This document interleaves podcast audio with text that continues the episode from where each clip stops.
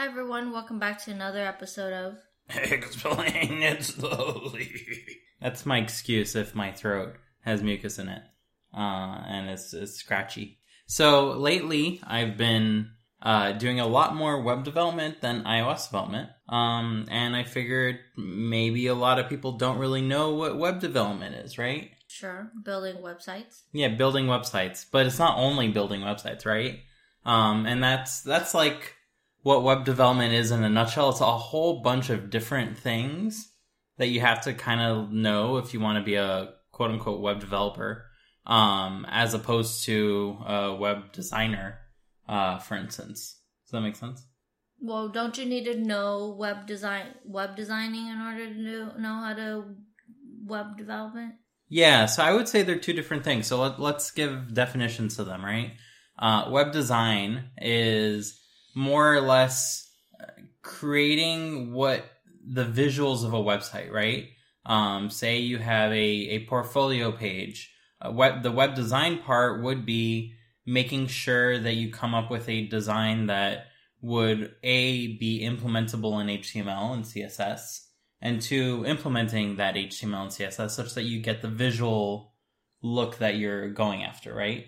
Whereas web development, I would say, is less of that and more of everything else that makes the web what it is. So, for instance, when you go to uh, your, uh, say, your online bank, right? There's a lot going on to allow you to log in and see your transactions and all that, right? And very little of it is web design. Maybe the front page of the web of the bank is like visually entertaining, but then from that point forward, there's very little, uh, most of the time in the way of design, uh, involved, right? Yeah, but without web design, you wouldn't have, you wouldn't be building a website though, Mm-hmm. right? Yeah, I, I, So, I- but like, you need to know web design in order to also do web development. So, w- web development is web design, isn't it? Yeah, and I, I guess that's the point I'm trying to make that they're separate. Like with banking as the the stereotypical example of a horrendous website and a horrendous experience that very little design effort went into, right? Like, sure, it's it's still HTML that you're looking at, but it hasn't been designed m- much at all uh, in most cases. Like, sure, some banks are a little better designed than others, but um, many are going to just have the bare minimum in place so that way you can see the information, but it doesn't pass through a designer before it reaches users' eyes. It just kind of goes through an engineering cycle uh, to get that implemented. Does that make sense? Sure. I, to me, it's the same thing. hmm So I, I guess let's go into detail about like what web development like entails because it's not just one thing. There's potentially the web design aspect of it, which is all uh, what's called front end development. Um, so this is being in charge and responsible for turning uh, data into something visual that the user can see. So this might be uh, showing it in uh, a table, for instance, or having a form that a user can fill out, um, or having a very interactive web app that you can go ahead and do all sorts of interesting things in. Um, all of these kind of count as front end development. Then there's back end development, which is all the work that happens on the server to support the front end. So this is what receive like when you fill out a form on on a website, this is what receives that information uh, and stores it in a database. Or when you go to uh, Twitter.com and you see all the tweets, uh, the backend is what fetches those tweets and makes them available, uh, so that way you can see them on on a web browser. Does that make sense? So um, these two uh, things are very different in nature. Uh, namely, if you're a web designer, you probably have very little or no backend experience, but you do have some front end experience. And similarly, when you're a front end developer, you oftentimes have some web design experience because, like, part of the job, as as you as you mentioned before, is working with that visual language to to build something up, right? Yeah. I guess to me it doesn't make sense why they are two different things because in in mobile development when you build a product you need to have something visual that the user can use but then that visual translate or or become some sort of function when something when when the user does something with that visual buttons mm-hmm. or whatever and then it fetches data or it stores data or it does something like you can't really be making a product without needing to know and understand both. So it doesn't make sense to me why web development is so split up into Mhm. two different categories. Like, I guess because nowadays no one just build a website visually without needing to store some sort of information. needing- Logins. yeah, exactly. Needing to just, you know, provide information back to the user, right? Or Mhm. take information from the user. hmm So they shouldn't, it shouldn't be split up, though. So I think that comes down to when you're doing mobile or native development, oftentimes you And, and let me ask, why do you keep using the word native development? I, I feel like native in what sense? Is it native to that platform? Yeah. Or is native only referred to mobile development? No, it's native to that platform, and we can do a whole episode on this. But basically, you can write web apps for phones, right, and have them be downloadable. But those are not native apps because they don't use, they aren't programmed and compiled to run native to run on the phone CPU directly. You're kind of running through a translation layer that's the basically a web browser to turn your website into something that looks like an app. Does that make sense? It's a it's a little little bizarre. Um, but yeah, I think I think that dichotomy between like a front end and a back end is something that's very web centric and doesn't really exist in like iOS development or Mac OS development. And that's because when you're writing an iOS app, you're you have one app with a shared memory space that's tackling everything what you see and what you're storing in a in the back end with core data or something like that right um, you you are directly communicating with the pieces that are that read the file system and show things on the screen. Where, whereas with web development up until i don't know 10 15 years ago it was very common to have two very different languages be used one just for the back end and one just for the front end. And the front end one hasn't changed it's still javascript now. Um, but you you would have to like have two masters uh, be working together to be able to pull that off whereas more recently and this is more recently in the past 10 years 10 15 years um, it became possible to go ahead and write the back end in the same language that you're writing the front end. Um, and that allows a single person to become a full stack developer, meaning that they can do the front end at the top of the stack and the back end beneath it and any microservices or whatnots in between. Um, and they, they, uh, they are capable of developing all throughout that system. So, uh, I, I would say that's like web development in a nutshell. It's it's being able to uh, kind of be comfortable with these very different ways of programming. One, when you're writing code that's going to run on the web browser to interact with the user, basically, uh, and two, uh, to write a program that's running on a server somewhere that's going to interact with a very different kind of user, which is your front end developer, right? Because they are using your API, your application programming interface, rather than your UI, which is your user interface, right? Um, so you're still building up software and you still have an intended user for that software. Uh, that user, however, in one case is a person with a mouse clicking around uh, or a finger tapping on a screen in, in modern parlance. Uh, or it can be another developer that's interacting with the service that you're building. Um, and each of these end up being different things. I guess one last thing that I want to mention when it comes to web development is that comparatively, it is much easier to get into uh, compared to something, say, iOS development. Um, as you mentioned, like you can go ahead and build websites using HTML and CSS, and you can make a website using that.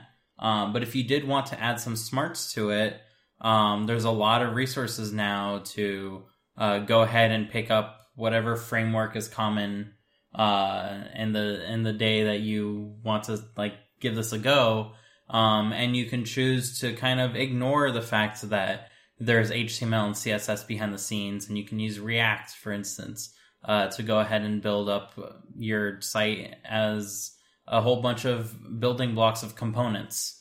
Um, or if you want to stick with the simple HTML and CSS, you can go ahead and generate that HTML and CSS using uh, something on the back end. Um, or you can uh, go ahead and generate it ahead of time, and you can have a blog that doesn't run anything when the user accesses it, but you built yourself a little toolkit to build out your blog every time you hit build. Um, so there's all sorts of different ways that you can kind of get into this. Um, and there's tons and tons of resources nowadays uh, that make it fairly uh, approachable uh, to get into uh, doing web development and being a web developer. Um, and I would say that's where the majority of jobs nowadays are as like a developer, a programmer. You're most likely going to be doing web development. So uh, if that's something you're interested in, then uh, it's definitely something that um, is much easier to get into than something say like iOS development. How many languages are there that you can use to build to do web development? That's a good question. So the bare minimum one is JavaScript. JavaScript is what runs in the browser. But there are many, many languages. Like, kind of like, because what I'm trying to understand is, to me, it's the opposite. And this might be because I don't know much about web development, but to me, getting into web development, I find it much more difficult than getting into iOS development. Mm-hmm. Right? Because from my experience, like, iOS development is, I mean, there there's only a handful of really strong languages out there that people are still using, and that's sort of that's it you know? And yeah. it's being it's not a handful it's objective c and swift. Exactly. And and if you want to do web mobile development these are the two languages that you kind of want to for learn. ios. For yeah. ios. And then everything is being supported through apple's platforms and what they you know are pushing for, right? Mm-hmm. So it's very straightforward and you kind of just take what they give you and just use. Mm-hmm. But I feel like for web development, there's so many out there and it seems like there's not too many, I guess like a a top down force that is like this is the way to do it. Yeah, because the web has no top down force. Right, bec- and and it's because of that that I find it really hard to start because I don't know where to start. I don't know what language to use. I mm-hmm. don't know what software to use because there's so many out there and there's not really like a consensus in a way that like oh this is the right way there's no such thing as the right way it's just you figure it out what works for you and you kind of just pick from all different sources and kind of put it together and that's your packet of your way of doing things. Whereas in iOS development it's like this is what what's available. Everyone kind of does it this way and this is it. Mm-hmm. yeah so for web development i would say on the front end there's really one language and HTML. that's javascript. Oh. Html is not a language. It's a description of a document. Okay. So you don't you don't have if statements, you don't have loops, you don't have variables. Um, you just have a representation. Uh, similarly with CSS, it's you can have variables in CSS, but it's more like a template, right? More than like actually doing any logic. Uh, when you're doing logic, it's all JavaScript.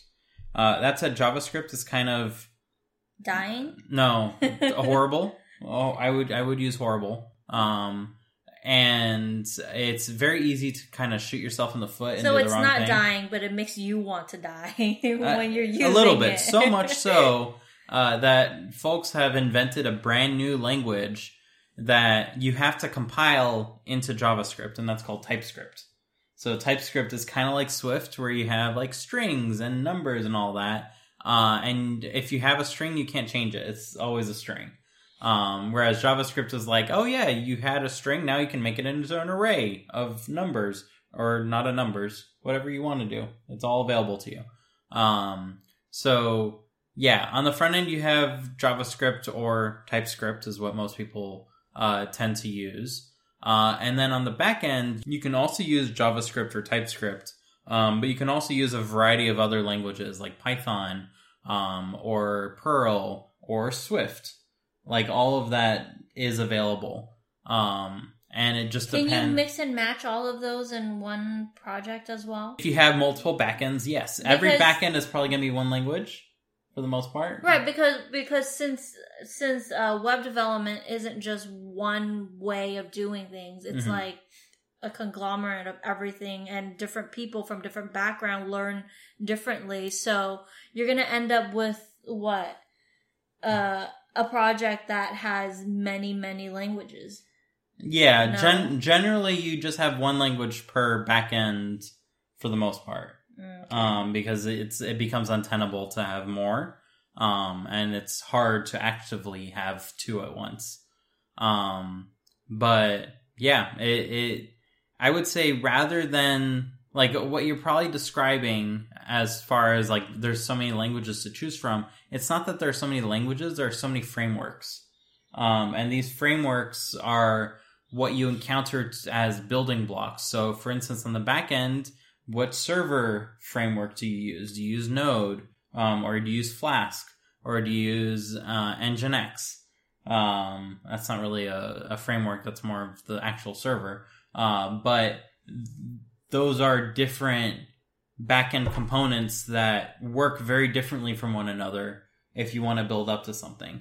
Well, I know what frameworks are because in iOS development, I mean, everything we use is a framework, right? I mean, Yeah. like, let's say if you want to store data, there's core data, there's, what is it? The file system. the file system, there's iCloud. Like, all of these are frameworks, which I'm familiar with, but Mhm. I guess since I'm not familiar with web development, maybe I'm getting them confused with, oh, it's, it's, I'm getting Different languages. different languages rather than they are frameworks. Yeah. And on the back end, there certainly are different languages. On the front end, though, it's just a matter of different frameworks. It's like choosing between UIKit and SwiftUI. yeah. You either have uh, Angular JS or you have React. Uh, React. Uh, I was going to say React Native. That's the one for native development, which, which is not really native. Um, so you have those are like you have Vue.js. That's another one. Um, and jQuery, and these come and go, and there's always a different one that's that's popular at any given day. Uh, and they are generally made in as like open source projects with a community that has different ideas of how something should be done, and as a result of that, uh, you end up with very confusing practices that don't necessarily follow a common goal. Um, and that's kind of what you were probably seeing when you try to look into it. Yeah. Um, that said, a lot of But these but if in- everything is open source and everything is out there in the community, isn't there like a community communal consensus when it comes to like deciding what works and what doesn't work or kind of. or there's not a community for that. yeah there's a community but there's no top down like this is the way we're actually doing it. Kind of like with apple. Uh-huh. uh, apple at the end of the day is the one making the frameworks that we're using and therefore they're very consistent. Um, and they're very high quality because apple turns out is a very large company that has a lot of financial uh, ability to do exactly what they need to do versus a lot of these open source frameworks it's kind of just like people are maintaining in their spare time because they really like it. Um, so it just ends up going in one direction or another. There's also things like react which have the backing of large companies because that's what they use internally. However a problem with that is as soon as that large company moves on to their next like lab project, then they kind of stop maintaining the one that everyone is using, right? Mm-hmm. So then that becomes a problem. So that's that's like web development in a nutshell. You don't need to have everything. Like instead of a back end, you can use uh what's the what's the Google one um that I think you learned with it was Firebase. Yeah, Firebase. something like that. Yeah, so like you can use that for for replacing a backend, and then you don't need a backend for your website, and you just focus on the front end, right? Um, you can't really do the opposite. Like if you just have the back end, you can't really hire a front end. Actually, you can. There are tools that let you build up a front end from widgets and form things, and then you can go ahead and have it interact with your backend um, and do things. So, yeah, there are all sorts of different ways to go ahead and do these different kinds of things. So yeah, we'll probably have a few more episodes on web development because there are a few different kind of like topic areas uh, that we wanted to dig into. Uh, but we'll leave those for another day. Well, thanks for listening. See you next time. Bye.